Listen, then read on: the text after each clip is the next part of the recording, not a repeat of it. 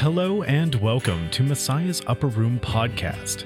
Each week, you'll join Messiah's Upper Room Bible study class led by Pastor Jim Oddie. This week is a little special, not in that we will be completing our series on the Ten Commandments, but March fifth, two thousand nineteen marked the one-year anniversary of when this podcast was launched. So I just wanted to take a brief moment before the show to say thank you. Whether this is your first time listening, your fifty-second, or your one hundredth, thank you so much for listening to Messiah's Upper Room and being a part of the discussion. Now, on with the show. Enjoy. Well, good morning. Can you hear that okay? Can you hear it okay? Okay, good. Well, it's good to be back among the heated. I did uh, help with my niece's wedding last uh, last week in Brainerd, Minnesota, if you know where that is on the map. Um, it was nine degrees when we woke up in uh, on the day of the wedding, and then it warmed up to a balmy twenty. So that was pretty good. But uh, it, been, it had been quite a while since I had been way up north like that. The last time that I was on purpose was... Uh, was on vicarage. So I did my vicarage in northern Michigan. To sort of place it on the map is about sixty miles south of the Mackinac Bridge. That's where I was. And and I, I I only have myself to blame for that, because when you uh, when you're in seminary and you're preparing for your vicarage, they actually do give you a little bit of input in terms of where it is that you would like to go. So I just, you know, I overanalyzed the uh, situation and thought to myself, well, if I volunteer to go north, then what will happen when it comes time to get a call out of the seminary? They'll send me south. I mean, you know, and that maybe I would come up with some medical reason not to go north after that. Well, it was so cold that year in Michigan, I never got sick. Yeah, I think all the germs were dead. Uh, and uh, so anyway, that was the year of nineteen seventy-eight seventy-nine when I was told that all four of the Great Lakes froze at the same time. And and it was how fortunate I was there for that, yes. Yeah, John. We were uh, moving from Farmington Hills in Michigan out to Kalamazoo yeah. in the blizzard of seventy-eight. Yes. And I had to wait for the last of the van to be loaded. Yes. My wife and uh, their babies took off. They got stranded for four days at a hotel in Kalamazoo before yeah. I could get there. Yeah, so that was a pretty cold. So so this time when I was up there, I was well fortified. I had purchased some long underwear, which was so nice. And then uh, and then I had my coat from like twenty years ago, and it still fit me, and my gloves, and I had bought a hat. And uh, so this was like the perfect deal. It was really, oh, and boots. I, I got some boots too. So um, I was telling somebody that um, while I was at the wedding, I didn't gain any weight, which was amazing given the cake they had.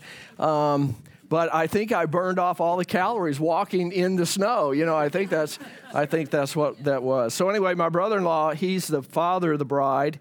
And he is a Lutheran pastor as well, so uh, we've known each other many, many, many years. We uh, we all went to school together. So he did the the main bulk of the wedding, which was to tell his daughter how it should be, and then I got to do the first part of the wedding since he walked uh, since he walked her down the aisle. So it was very, very nice. Um, Gina, good job. Yeah. Yeah, just so you know, I always listen to the, uh, I listen to all of our episodes, partly because if anything goes wrong, then I'm the one whose name is on this. So uh, so I do, but so thank you for that. It really came out great, and uh, I expect nothing short of fame and fortune for you in the coming, yes, yeah, this could be the start of the whole, a whole new thing. Are there any uh, uh, comments or thoughts from Gina's uh, leading you in conversation? What was the main What was the main point last week? Yeah, this is really a good sign, Gina. You know, the don't worry, I get the same blank look whenever I ask this question. Remember, okay, uh, talking about words, right? Words matter. How you use words. Right up there, that she came up with. Think, think, think before think you speak. Where does it say that? Oh, I see. Think. Wow, that's really great. Okay. Yeah, in the sermon today, Peter, he probably would have benefited from some of this.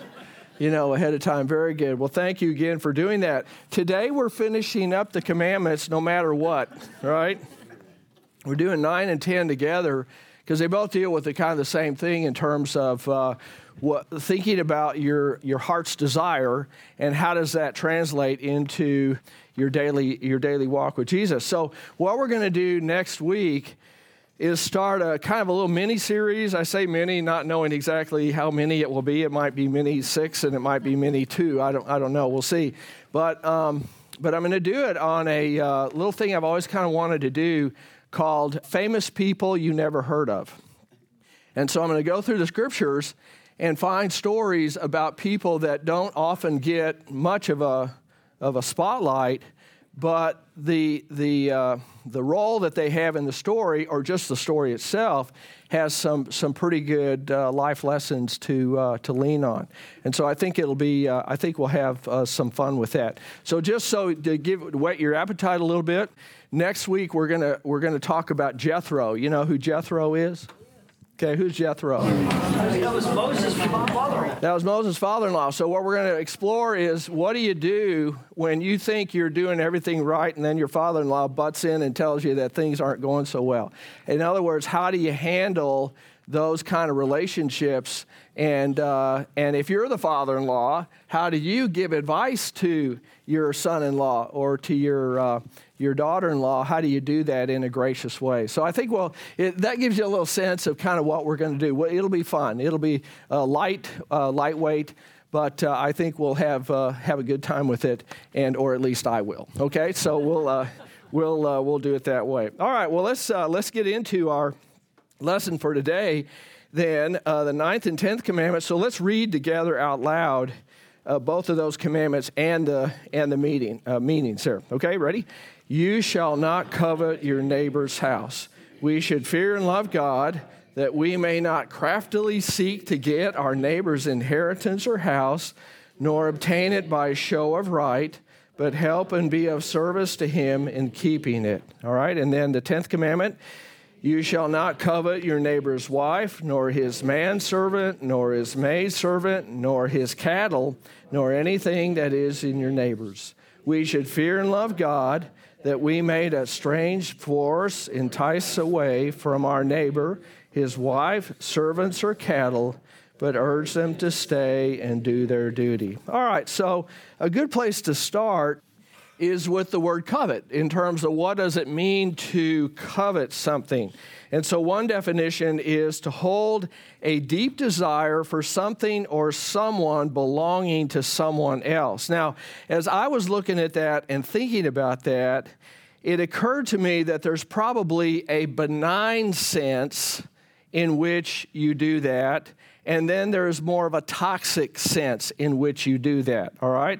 So the benign sense would be that you're aware of something that belongs to someone else or someone that belongs to someone else. You're aware of that, and it might kindle some thoughts of what that would be like to be with that person or to have that thing. So you can kind of see where maybe just that the thought of that doesn't quite live up to what it is that Luther's talking about in the in, in his meaning. So then you think of it in terms of the toxic sense of that, is that you take that, that kindled desire, if you will, and you begin to scheme in some way to either manipulate it or to obtain it, as he says, by show of right somehow. That, that it becomes almost a fixation. It becomes almost an obsession that somehow you're going to obtain that or somehow you're going to give that. Does that make sense to think of it that way? You can kind of see where the benign sense of that could absolutely lead to the toxic sense of that, all right? But by the same token, I mean, I don't really know how possible it is to go through life and have never have a thought about anything that anybody else has or does. So I would sort of caution it from that perspective of saying, well, okay, you probably will have a thought, but that doesn't mean that it's okay to move it into the toxic sense of that. Does that does that kind of fit? It, it's a little bit, maybe a little bit more of a pragmatic perspective. But we think in terms of where would that come from, and how does the the the question of one's desires fit into that, okay? And so we get a little bit of a clue if we look at James one, thirteen to sixteen. James says, when tempted, no one should say, God is tempting me. For God cannot be tempted by evil, nor does he tempt anyone. But each person is tempted when they are dragged away by their own evil desire and enticed. Then, after desire has conceived, it gives birth to sin. And sin, when it is full, go- full grown, gives birth to death. So he says, don't be deceived, my dear brothers and sisters. How many of you enjoy fishing? Fishing. Okay, fishing. Yeah, fishing is really fun because if you catch fish, that makes it really fun. Um, when I was in Missouri serving the little church that I was at, um, there were a number of, uh, of farms and ranchers that had these farm ponds. And uh, and there were a lot of uh, clear uh, rivers, so I got to learn how to fly fish, and I got to learn how to how to do ultralight kinds of stuff. I had my waders and everything. I was really decked out. Just one um, little side note on that: what I learned is is that the expense of all the equipment, including the rate of the waders, does not translate into the number of fish that you catch. And so there is some question about who was actually being fished, right, as opposed to uh, who was actually doing the fishing. And one of the things that I figured out was that sometimes it ruins a perfectly good outing if you catch fish.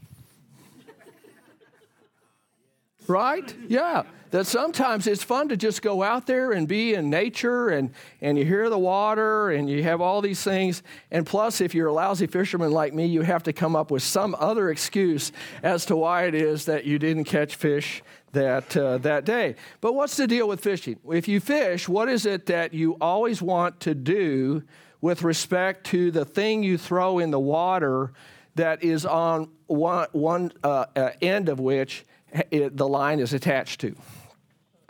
You're trying to do what? Catch the fish, by, and he catches himself by doing what? Going after the lure and getting caught on the hook. And so the best fishermen are the ones who can bury that hook in such a way that the fish doesn't see the hook until it's too late. That's what we're talking about here, right? Is that with respect to enticement, with respect to um, the idea of being tempted, notice what he says is that even though the temptation would be to blame God and to say, well, God, if you hadn't led me into that situation, then it would have been okay, right? That's tempting. He says, that isn't what God does. He says, when it comes to temptation, when it comes to moving from that benign sense to a more toxic place with uh, with coveting, he says that we are dragged away by what? By our own evil desire. The assumption is, is that we are selfish by nature, and that when it comes down to it, in that moment of temptation, that's when we are most susceptible or most vulnerable, not to something out there. We are most vulnerable to our own thinking in that moment, or to our own, as he says, evil desire. And so then you can kind of see where he goes through this, uh, this sort of sequence. He says, well, if at any point you stop where you are, then you're not going to have a problem. If you stop yourself at the benign level, you're not going to have an issue with the toxic level. But if you don't stop yourself at the toxic level, then what, what is it that happens? He says, desire has conceived and it gives birth to sin. So the thought, the sin thought that we have, the sin of the heart that we have, if you don't stop it at that point, what happens? It leads to sinful action. That's where it goes. And that's where you get, again, that, that it, we've now moved uh, definitely into, into toxicity, all right? And then he says, if you can still stop there, right? But if you don't stop there, then what happens? Sin gives birth to death. Now, what kind of death are we talking about? Pardon? We certainly are talking about spiritual death. In what way could this lead to spiritual death? Can you spiritually kill yourself on the basis of coveting and acting on that covetousness in your life? Could you? How could you? Because somebody said it. Because what? You don't repent. No.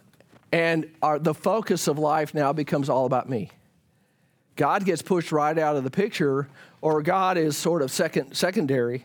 But what happens is it's a life given over to self-gratification. It's a life given over to, to all about me. Now, could physical death result as well?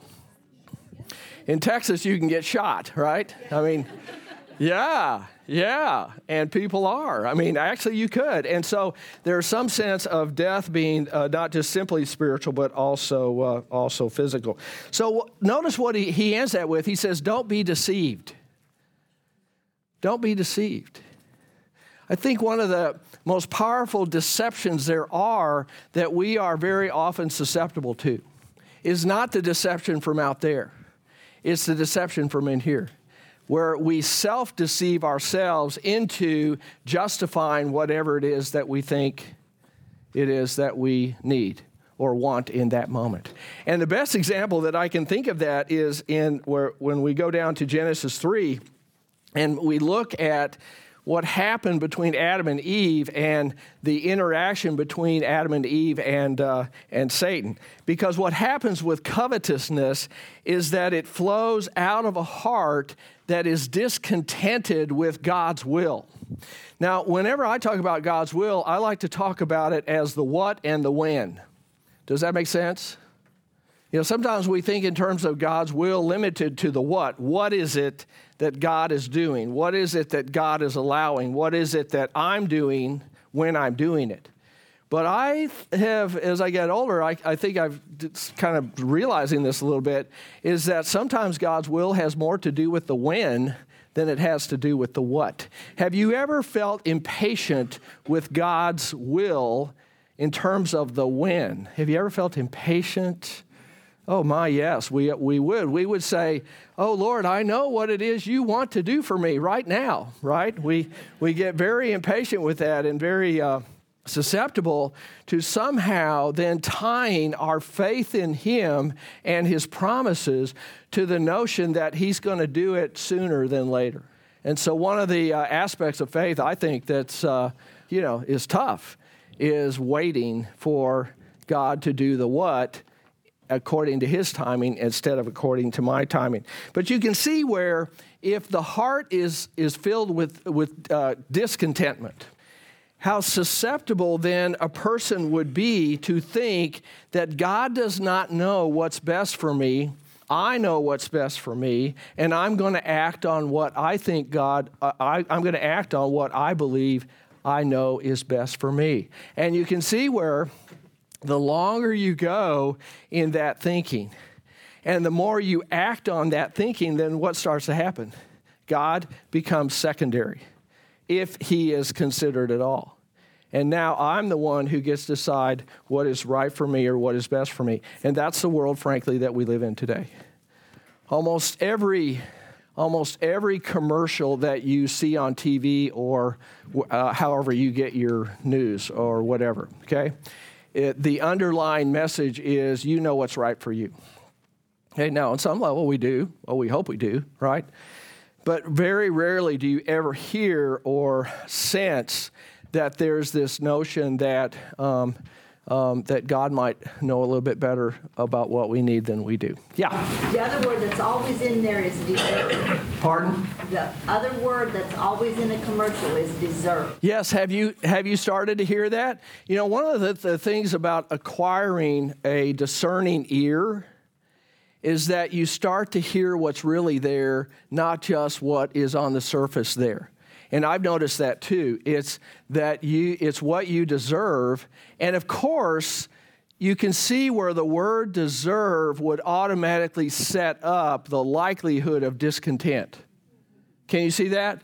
Because when you think about what you deserve in life, how high is that bar of what you deserve, either from, from yourself or from other people or from your spouse or from your government or from your school or your work? How high is that bar in terms of what you feel you deserve? Not what you're getting, okay, but just what you deserve. How high is it? Oh, way high. Because we look at our contribution or we look at our effort And we say, well, my effort is like way up here, so I deserve something commiserate to that, right? Yeah.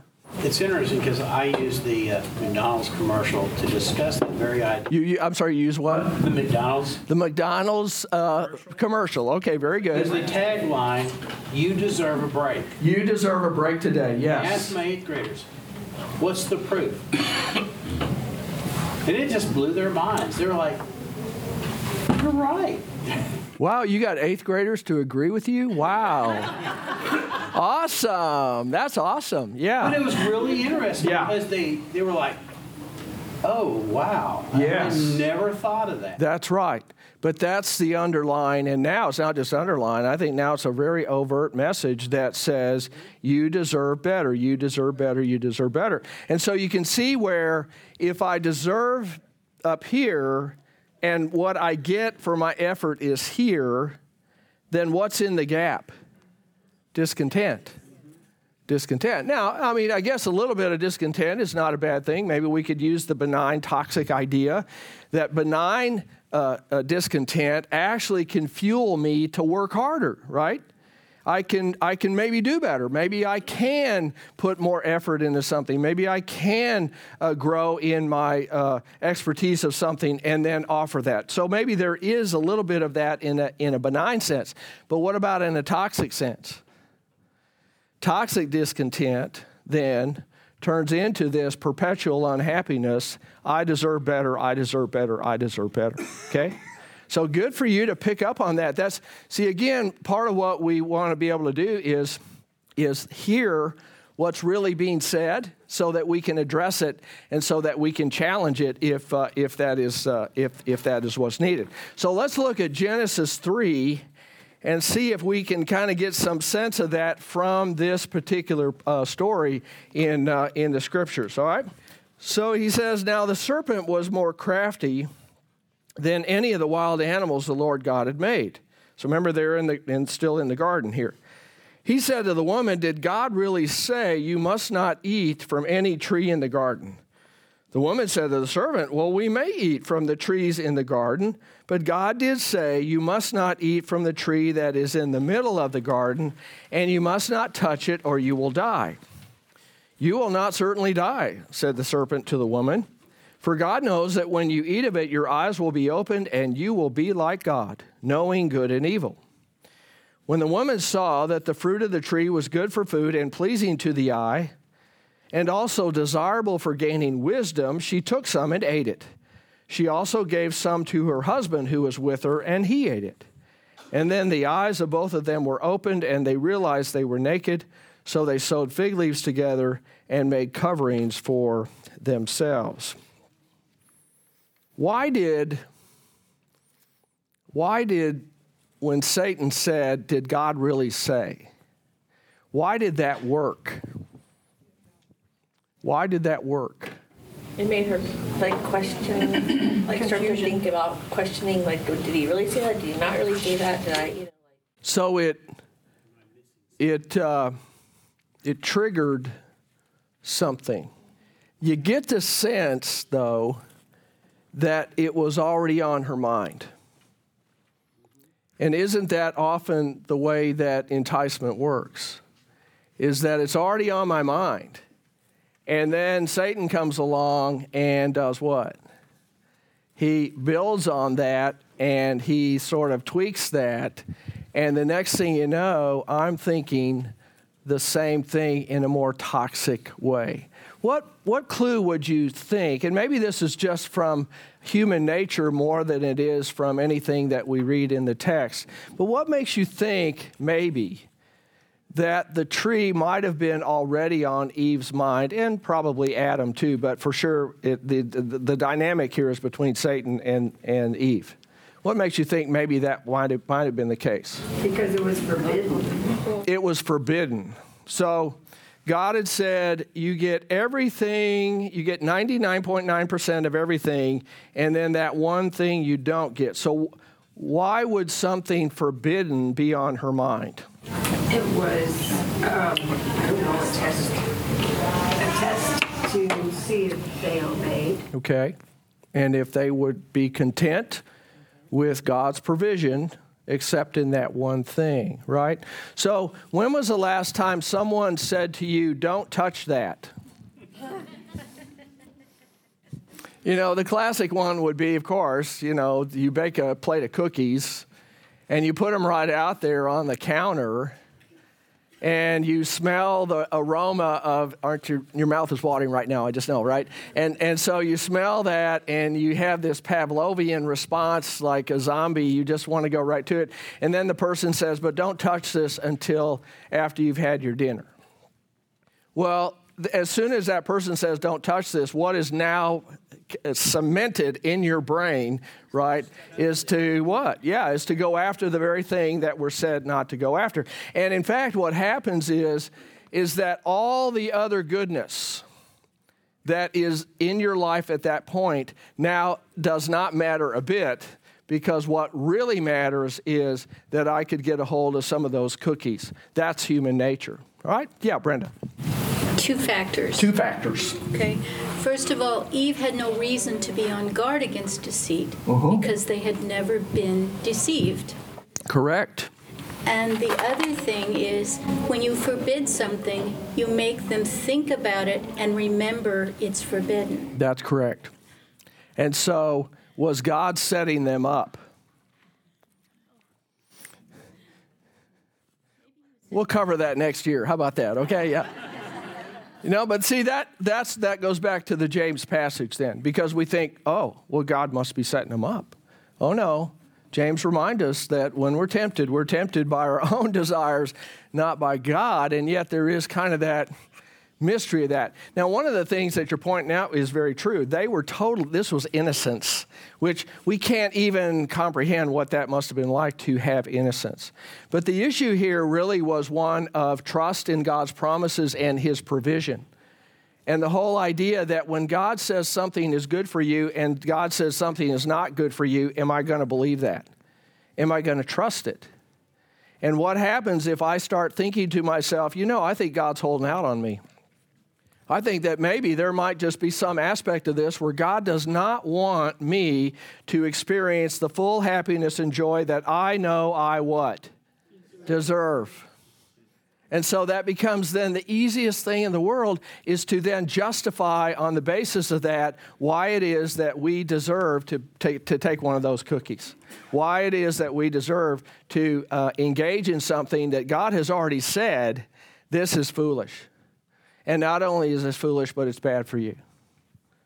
So there's another clue, though. It does, it's hard to sort of uh, th- think of it from this perspective, but I just want to sort of have you entertain this idea. When God originally told Adam about the tree the, of knowledge of good and evil, what is it that he actually said to Adam about their relationship to the tree? He said, you can eat of any tree in the garden. He said, but you must not eat of the fruit of the tree that is in the middle of the garden. And then Eve adds something that God didn't say. Don't touch it. Don't touch it. And that sort of suggests, see, that there was already a fixation on it, that she was already thinking about it. Maybe I shouldn't touch it. Maybe I shouldn't touch it. God never said you can't touch it. God just said don't eat of it. Now, it probably would have been smart for them not to touch it either, right? Obviously, if you're going to eat it, you would have to touch it. But it sort of suggests that there, there was already some thinking going on there with respect to that their relationship to the tree. And so she would have, uh, and so she add, added that. Well, then, of course, Satan, that leads right into Satan then saying, well, you know, you're not going to die. She believed him. Huh? She believed him. She did. Bec- but see, why is it easier in that moment to believe Satan than it would be to believe God? Because she's already fixated on the tree. Because you're already thinking that way. So see, the the the trap, if you will, or the, the path, let's use that word, the path, you're already on the path. If you're already on the path, it's that much easier. And that's where this idea of toxic or benign versus toxic. If I don't ever get on the path in the first place, that's the best thing. Well, take it back a step. I mean, you kind of you could build a whole lesson on this, but take it back a step. Why did God put the tree there in the first place? Yeah. That was kind of lousy of him to do that, wasn't it? All right, but why did he do that? Why did God do that? You ever think about that? Just now. Just now, yeah, okay. I love it. I love it. So we're we're poking around in your brain and making some new thoughts happen. See what what why the why and not necessarily why that tree. It could have been any tree, but but why one tree? Yeah. I think he did it partly so he could prove to them, or they could prove to themselves, that they are being obedient. And and the and the reason the reason Eve was fixed. fixated on, I think, is because God created an exception out of that tree. So you can visualize all these other trees that are this height, and you got one sticking up. That's the one you're going to focus on. And I think that, in retrospect, it would be really nice if Eve had said, why? Because that, that was the thing. The first, the first thing you're going to ask, our curiosity is going to say, why can't I touch that tree? Yeah, and we kind of want God to explain himself in a way that fits our thinking, right? Well, okay, God, I'm willing to do what you want me to do, but I need for you to explain exactly why it is. I'm not going to take your word on faith or trust. I want you to explain it to me. And then if I think your argument has merit, right? If I think that you are presenting a logical reason and it fits with my preconceived idea of what I deserve, well, then I'm good with that. But the problem is what? That's another rabbit hole. We're never good with it, right? Yeah. Ha- did you have your hand up? Well, I was just going to say she was, um, it was interesting that she added um, kind of a poke at God, how unfair he is that she can't even touch the tree. That's right. That's right. So see, there's you, you get the sense that there's already high interest in in that. And have you noticed something? That when you have access to all the blessings in the world except for the one blessing, right? The one thing, that all the other things taste lousy. Because you're thinking to yourself, oh, that that plate of cookies would be way better than all the apples and all the oranges and all the blackberries and all the healthy foods that we ought to be eating, right, in order for good things in our lives. You know, those things, oh, those taste terrible. But, oh, my gosh, that plate of cookies that I have not yet in, uh, involved myself in, but I certainly am thinking about, oh, that would be wonderful. And notice then what happens is our comparison changes. The comparison changes, and it's not real. The cookies might be wonderful, but so is everything else, okay? But think about it from this perspective of why God put that tree there in the first place. Without the tree, it would have been so easy for them to begin to believe that they were God. Because what did they have in their life that also God had? Now, they didn't create everything, so obviously that would be a difference between them and God. But what did God do? He gave them what? Dominion over everything, which is exactly what God had. And so God wanted to protect them from that illusion that somehow they as human beings, they as the created, were on the same plane or the same level with the Creator. And so the way God did that was he said, you can have dominion over everything except, guess what? You can't eat of that tree. And so it did become a faith thing. It did become an obedience thing. But it was obedience born out of the fact that God knows that human beings do not do well when they think they are God. Right? Now, notice then what was Satan's temptation? What was the promise? One of the promises that he made? You will be like God. I mean, who in their right mind would not want that? Right? You ever wanted to be God? Oh, come on. Okay, let me ask it differently. Have you ever wanted to change somebody? Okay. Yes. Sure. Why? Because they were wrong. Because they were wrong. All right. The rules of not doing life the way that it should be in my head. In your head, that's correct. That, as you as you deserve, right? Exactly. Exactly. So, if you could change somebody, what would that? Well, of what benefit would that be for you? Proving you're like God.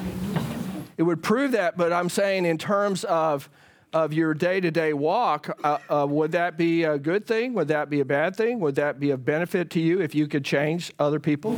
Probably, yeah. Probably. You. I don't want to be around you, that's for sure. Because then what would life be like for everyone else around you? It'd be pretty lousy. And and plus, you would begin to devote your life to changing other people. You would have no way there, and this is human nature. We don't say no easily to ourselves. We don't say to ourselves, that's enough. Stop. Because the nature of self-deception is, is that I can continue to talk myself into doing stupid things, and then I can say, but and it's for the good of others. Right? Okay? So see, God knows us. He, he made us. He knew them. He knew that. And he said, this is not going to be good for you. It won't be good for your relationships. It won't be good for my relationship with you, right? And so God was protecting them from that because God himself is the best one to be God. Humans are not designed to be God, and I think that in, in, in some sense is what he's, uh, what he's going after here, all right? So then the story, of course, is that she ate, grabbed, took some of the fruit, and then she ate it, and then she gave some to Adam. You know, uh, there's been uh, lots of speculation in this story about what would have happened if Adam had said no. Oh, yeah, that's a good one, isn't it, right there, yeah. See, every husband here is going, oh, yeah, right, uh, yeah. Yeah, I know. Well, and so anyway, when I was in seminary, we speculated about such things. What if he had said no? Would sin still be in the world? Well, we don't have to worry about it because he said yes. And so, so anyway, he ate. And then notice something, the promise that, that to some degree, Satan's promise came true because they didn't die. At least not physically. Now, death came into the world, obviously, through that. But, but, but you know, you, you eat of it, you'll die. Well, we ate of it, and guess what? We didn't die. But they died spiritually. And that was a, a deeper sort of death at that point than it would have been in terms of, of, of physical death. And so then now notice how wise they are. Remember, because part of the promise was that you will be gaining wisdom. I mean, uh, talk about a self-justification moment there of saying to yourself, I can engage in this sin so that now I can learn more. I can gain more. So how smart were they? They realize that they're naked, and so what do they do with that? Not, well, yeah, they did. They the, the hiding shows up later in, in a different part of the chapter. But but at least right here in verse seven, what is it that they do? Yeah, they sew fig leaves together. Now, how smart is that? Now, we're assuming that in the Garden of Eden, there were large, uh, you know, big figs, you know, big figs meaning like big leaves. But what's the problem with having uh, anything living that you cut off of a tree and then you sew a garment with it? What's the problem with that?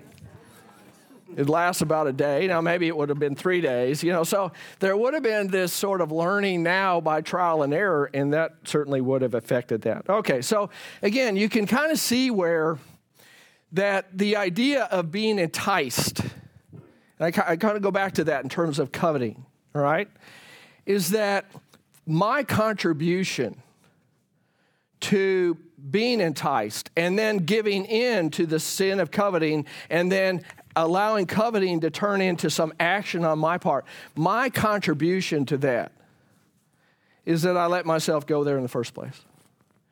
And that what fuels that is discontent. Discontent. And th- so the caution that we have to be aware of, I think, in our own lives, in our walk with Jesus, is that, number one, be aware of where you are discontented.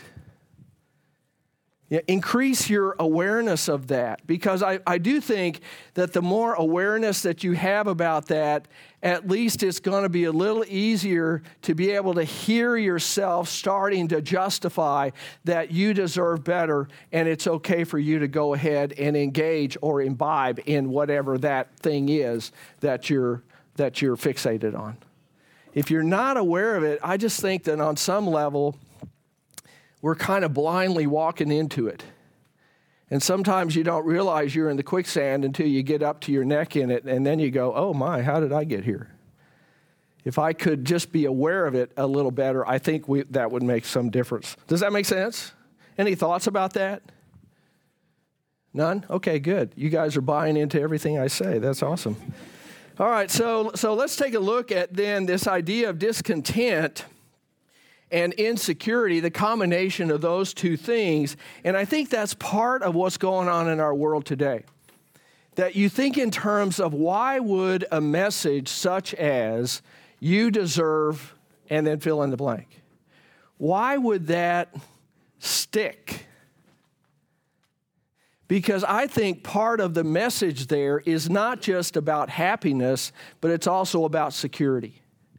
That if it's sort of like the, the, the thought would be, you deserve to be happy, you deserve to have security in life. And so if you, and then fill in the blank, if you wear certain things, if you hang out with certain people, if you get twenty hits on your Instagram uh, uh, deal, if, whatever it is, if you do that, then what? Then you'll be happy, then you'll be secure. And even if you're not happy, at least you'll be secure, right? So so you think in terms of what those core needs are that people inherently have.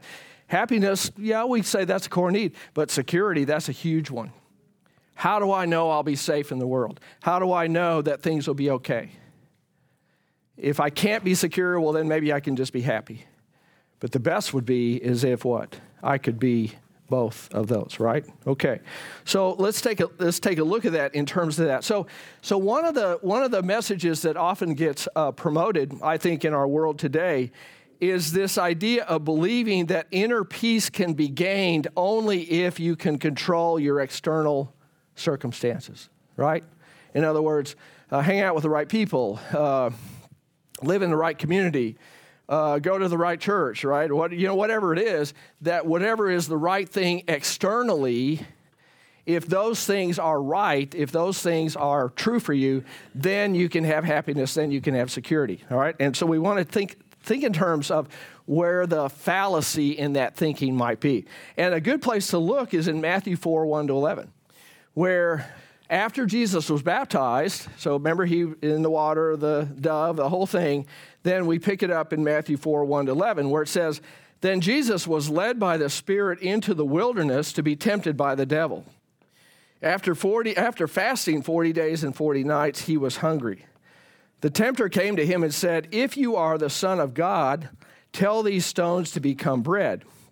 Jesus answered, it is written, man shall not live on bread alone, but on every word that comes from the mouth of God. Okay, now, looking at the story, what is the what is the external circumstance for Jesus? He's hungry, obviously, because he's been fasting. Now, fasting in the way that the prophet would do that in the wilderness was not going completely without food. In this case, it would be... Um, Uh, having sort of hardtack, you know what hardtack is? Kind of in uh, Moby Dick days, that's what the uh, uh, soldiers and sailors often would have. It's a real hard, crusty bread kind of thing. You could barely sustain yourself on it, but you could be sustained.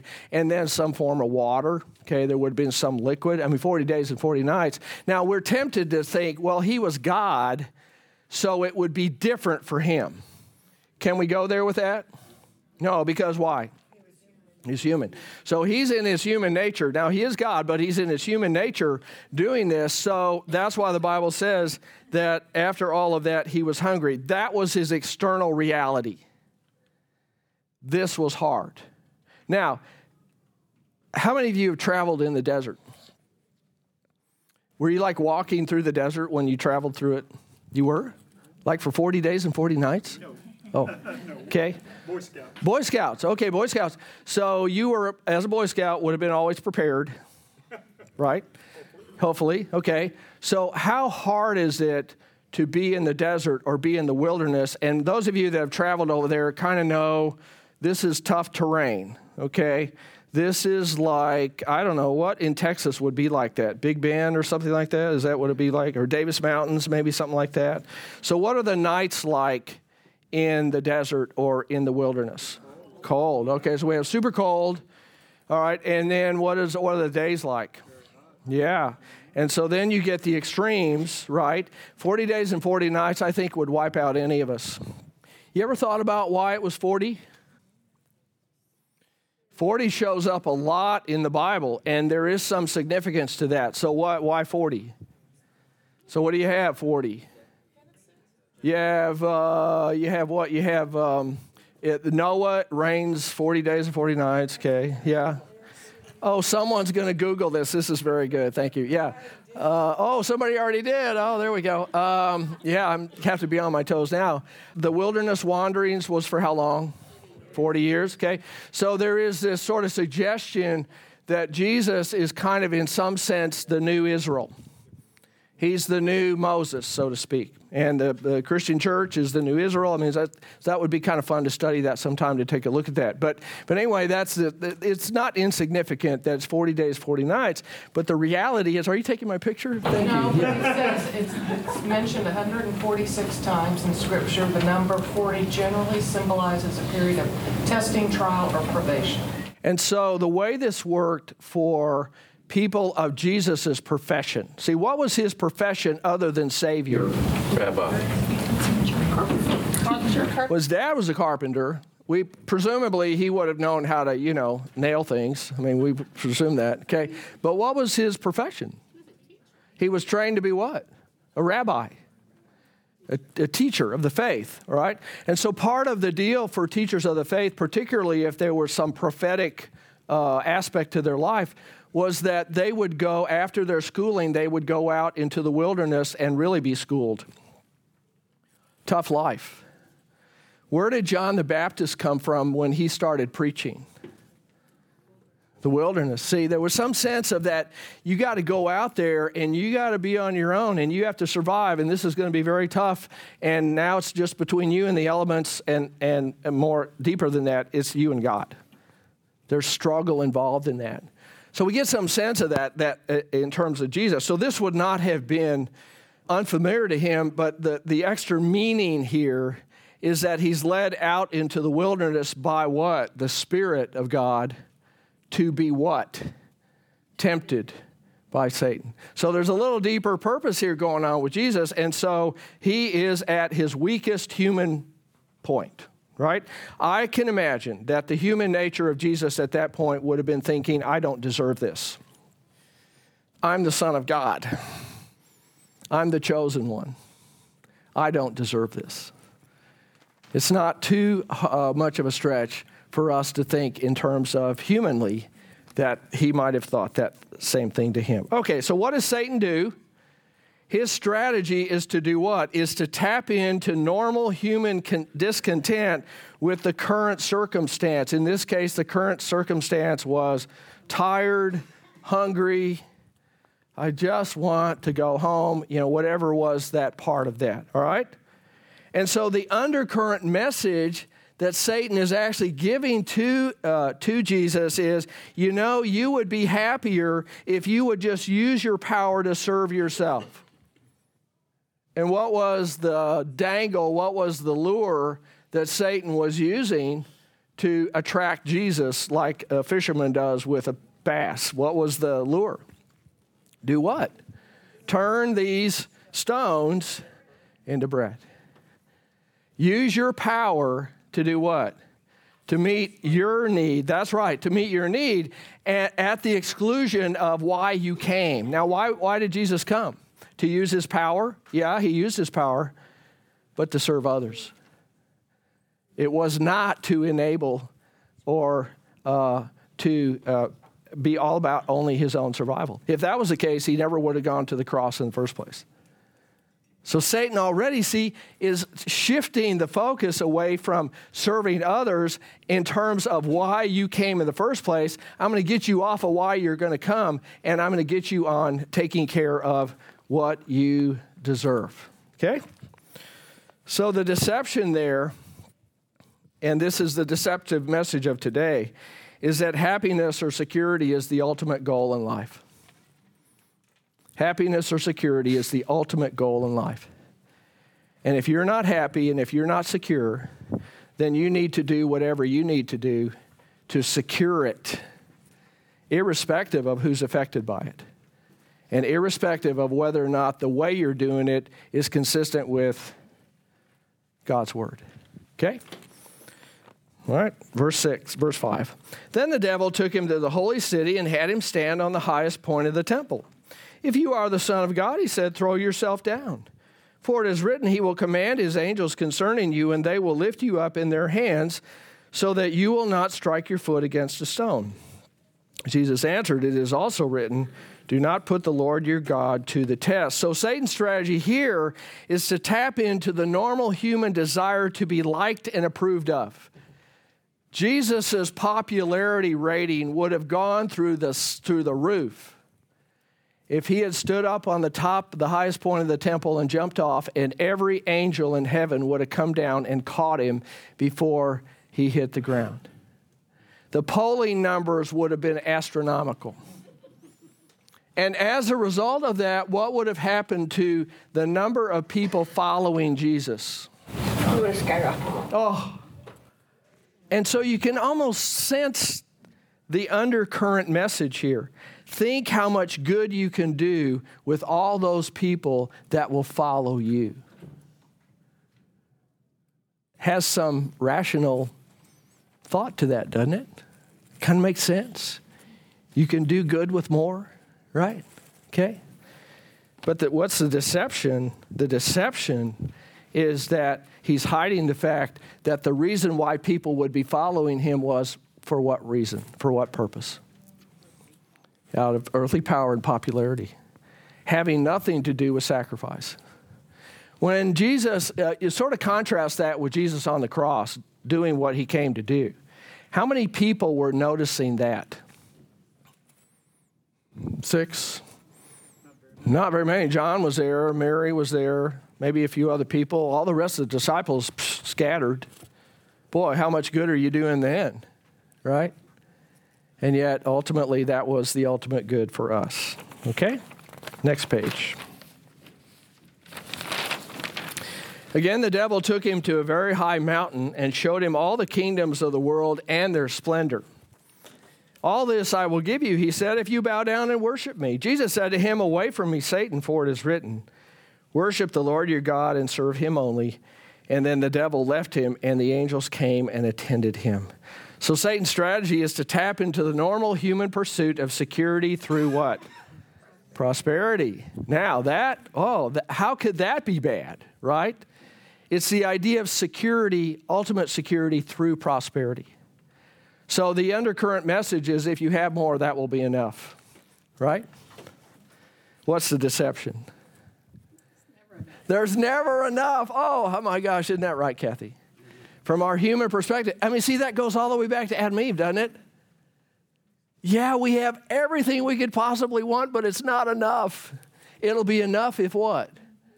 If I can just have that one, that one tree. Because you know what? I deserve to have enough. And the problem is, it's never enough. Yeah, somebody had their, yeah, oh yeah. Yeah, I was thinking this would be prosperity gospel types.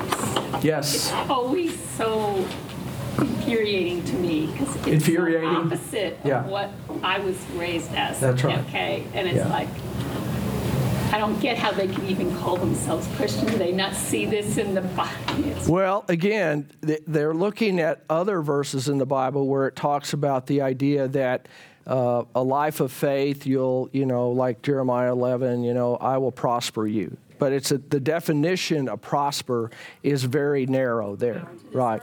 Yes. And so there's very little, there's very little emphasis, and, and frankly, even knowing what to do with suffering. Because what's always implied in that is if you don't have the money, or if you don't have the health, or if you don't have happy people in your life, then somehow that means there's something wrong with your faith. And you're just not exercising strong enough faith. So if you were just strong enough faith. So so it's this idea of even the faith you have isn't enough, right? And so that continues to be the drumbeat that often gets. And that's very popular uh, in our area, out where I live near Fort Worth. the the uh, Kenneth Copeland ministries, that's one of the big ones for that. But there's others. Um, you sort of get little whiffs of that from Joel Osteen and some of the more what's called prosperity gospel folks. And so again, it's it's I would not say not Christian, because I think there is still a faith in Jesus there. But it's just the idea of what I do with that. And am I putting the comfort and security of life into the hands of my f- having enough faith, right? Or is it in God's promises, irrespective of what uh, might be externally happen- happening to me in life? Okay? So uh, fi- then the final point is that contentment, if we're thinking in terms of of, of where, uh, how do I shift from discontent to content, to being content?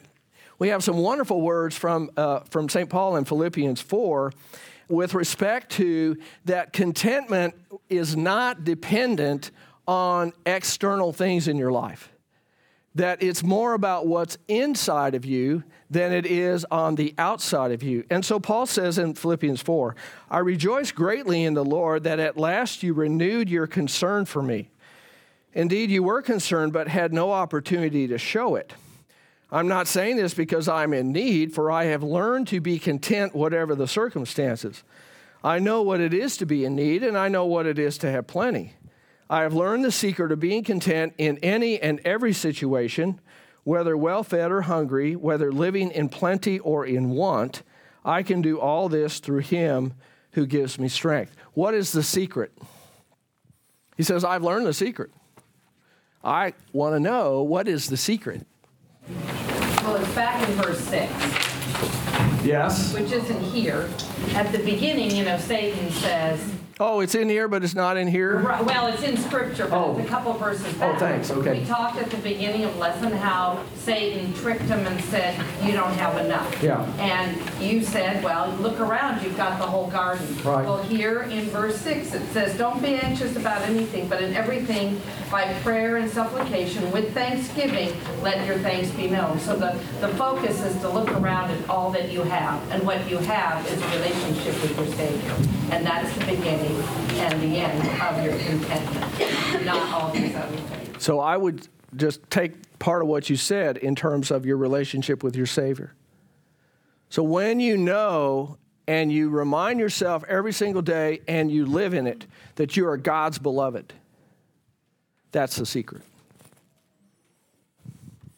And that's what then enables you to present all your requests and your prayers and, and all the things in that, including the crummy things.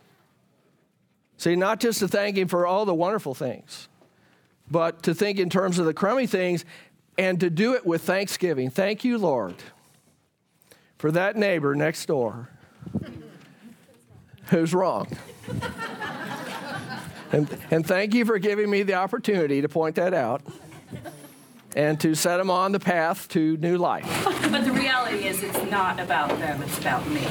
And really, actually, it's about God.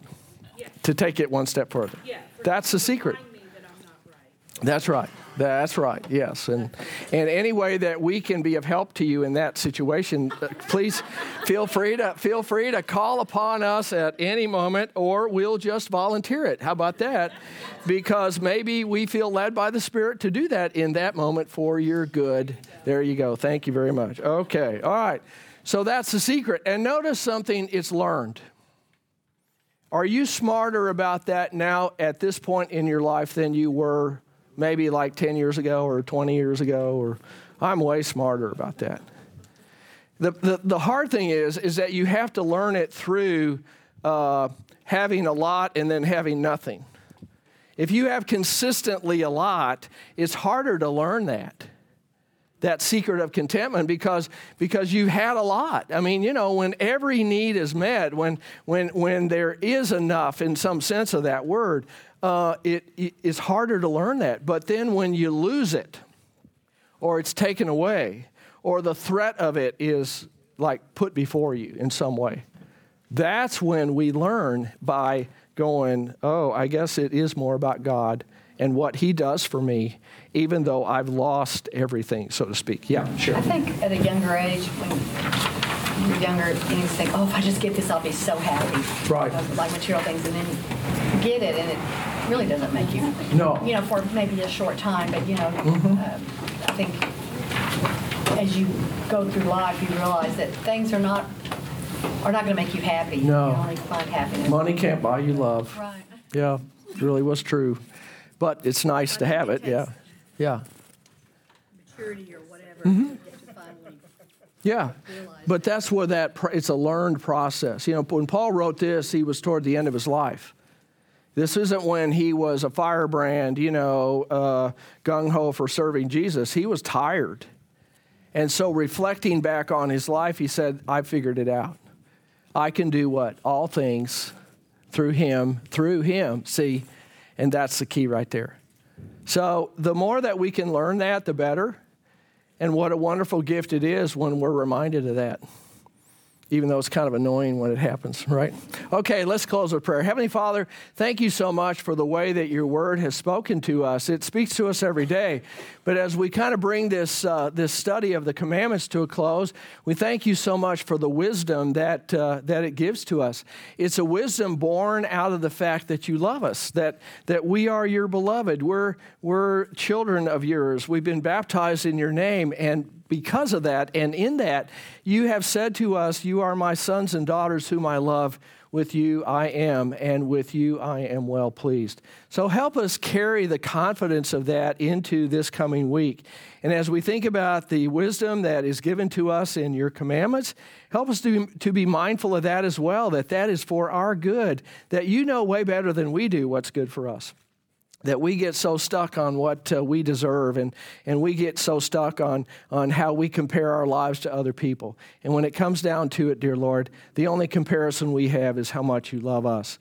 So watch over us this week, dear Lord. Be with us. Keep our uh, keep our families and, and our congregation safe as we uh, look forward to meeting together again next week. And we pray that in Jesus' name. Amen.